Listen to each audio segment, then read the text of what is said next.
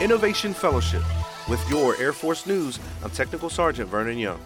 AFWERX is accepting applications for the Spring Traditional Fellowship Program, open now through January 5th. AFWERX Fellowships immerse airmen and guardians in current industry trends to broaden their perspectives and provide exposure to Department of the Air Force level programs. Fellows participating in the fast paced program learn professional development and project management strategies to expand their skill sets in support of a wide range of projects. Chris Heckman, a current AFWERX Fellow, says the program's acquisition processes are much faster than what he's used to, and getting technologies to the field quickly provide an advantage to warfighters. Fellowships are open to all ranks of the Air Force and Space Force, Reserve, Guard, and government civilians. Both full time and part time positions are available and are primarily being offered virtually to make them more accessible to applicants. That's today's Air Force News.